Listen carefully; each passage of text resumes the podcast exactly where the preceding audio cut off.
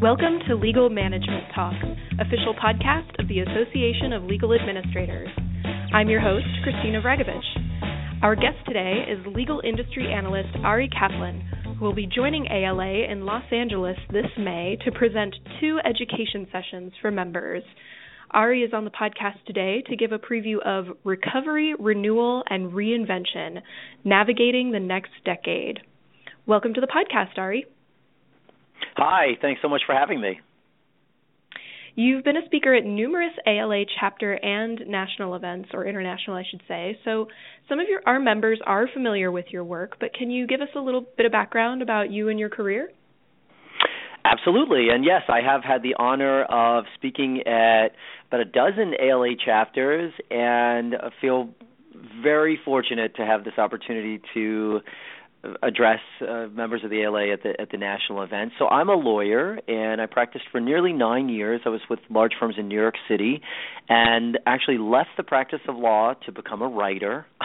and so I wrote um, a book. It's called The Opportunity Maker and started speaking about how professionals can stand out, how they can leverage technology to raise their profile, how they can connect better with their clients, with leaders at their firm, and have specifically been studying legal administration and the operations of law firms for many years now, particularly because I wrote another book which is called uh, Reinventing Professional Services, and that's kind of the genesis of of this talk and I'm really looking forward to it.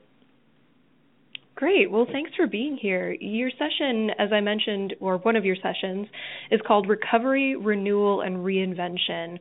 So, are you referring here to a cycle in the greater legal services landscape or on a micro scale within a firm's operations? I'm actually referring to both. So, there's sort of a tandem shift, both a shift in terms of what people expect of their employees or even what employees expect of their management and then of course what clients expect of their legal representation. So you have this interesting dual track that's changing simultaneously where the client has completely changed how the relationship between the lawyer and the client is managed, who controls which details, and then you have the shift in what's expected. So I'm sure that many members of the ALA can appreciate the fact that their roles, if they've been in their role for quite some time, has changed dramatically. It's probably broadened. It's probably broadened because of a couple of different things. One of which is that you're talking about an incredibly talented pool of individuals. So as soon as someone sees that you have talent, they ask you to do more with that talent.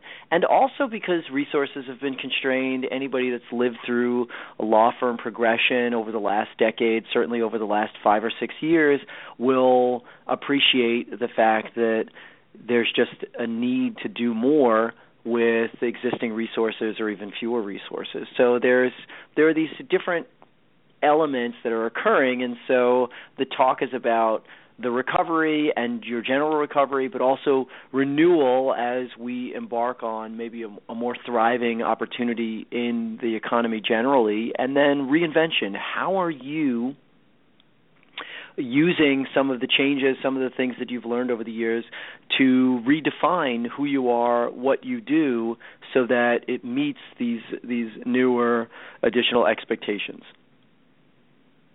So you talk about a renewed culture of collaboration that leads to new opportunities. Can you expand on that? Yeah, the the other portion of the talk. It's called Recovery, Renewal, and Reinvention Navigating the Next Decade. So, the next decade will see this really dynamic need for collaboration, whether it's collaboration online, whether it's collaboration in person, and whether it's collaboration cross borders. And as a result, it's essential for organizations to recognize that they can no longer be siloed. That when you're talking about the genesis of a strategic plan or the implementation of a strategic plan, that it can't be something that's discussed between two leaders and not disseminated.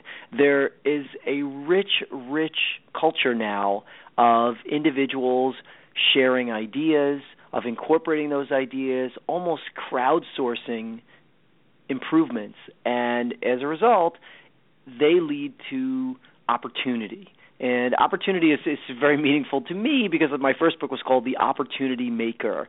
And what I wanted to convey is that you can decide for yourself if you want to move forward with something or just say no immediately. And whenever someone approaches me with uh, an offer, I always have to remind myself, you know, this may not sound great or it may not sound ideal, but don't say no because maybe there's a way to create an opportunity for everyone. And that idea only comes when you connect with someone else and you know that's really all that the, the the social media revolution is doing it's making it easier for people to connect with one another. In that connection they're coming up with different ideas different perspectives. They may be learning something. They're learning something about others. They're learning something about themselves. They're learning something about their businesses. And for the legal profession you know they're learning something about their clients. They're they're able to have a level of transparency into what their client's business is doing and how it's operating and where it's going that is is unprecedented in business and is something that people should really be taking advantage of. So you mentioned the social media sort of revolution. What is the role of technology in this new culture? I mean, obviously it's part of what's driving change, but how can administrators harness technology as their ally, not their adversary? I am measured in my approach to technology, so I'm not a super uh, technophile or a social media zealot or anything like that. That's but, okay. I I'm sure lots of people are not. Right, and and so I always align myself with those people, and I want people to realize that caveat notwithstanding, I am wholeheartedly in the in the camp of people who think technology has many more benefits than burdens. And the reason I think that is because technology not only does it make certain things easier, but it makes it more efficient. And efficiency gives you the freedom to do more of what you want to do. And so when I talk about a, technology revolution or the ability to implement technology and use social media for your benefit and the benefit of your firm, I want legal administrators and all professionals to realize that small things that you do with technology can have a tremendous impact on your relationship with fellow administrators, with management and a senior leadership at your firm, even with clients and even with members of the broader community. And if you try it and it doesn't it doesn't work out perfectly, that's okay. I, I in fact subscribe to a theory of perfect imperfection. I talk about that in my book, and it's just this idea that we are in a kind of a perpetual state of beta with, when it comes to technology. So it doesn't always have to be perfect, but you should still try and take certain actions as a means of seeing what the result might be. Sometimes just taking some action and then mentioning it, mentioning it to someone gives you the gives the impression that you're innovative. And frankly, you are because a lot of people refuse to take any action whatsoever. So my hallmark in a lot of my programs is to showcase how practical and how accessible technology can be, how easy it could be, and how um, sort of low risk it can be to use social media, even in the legal environment. So I want, and I, and I try to give suggestions that are different than you know, here's oh my god, this is the most amazing thing. You should use this tool because it's super cool and it'll get you a lot of friends. I find that to be fairly ineffective, particularly for for my audiences and this audience uh, in particular. What I want to say and what I want them to realize is that there are a number of things that you can do using very traditional technologies that everybody knows that everybody is comfortable with that people aren't doing. And if you did them, you would by definition be distinct simply for doing it or simply for suggesting that the firm try this or simply for suggesting that your peers try it, they'll think, "Oh, gosh, I hadn't even thought of that. That's really interesting." As opposed to, "No, this is not for us."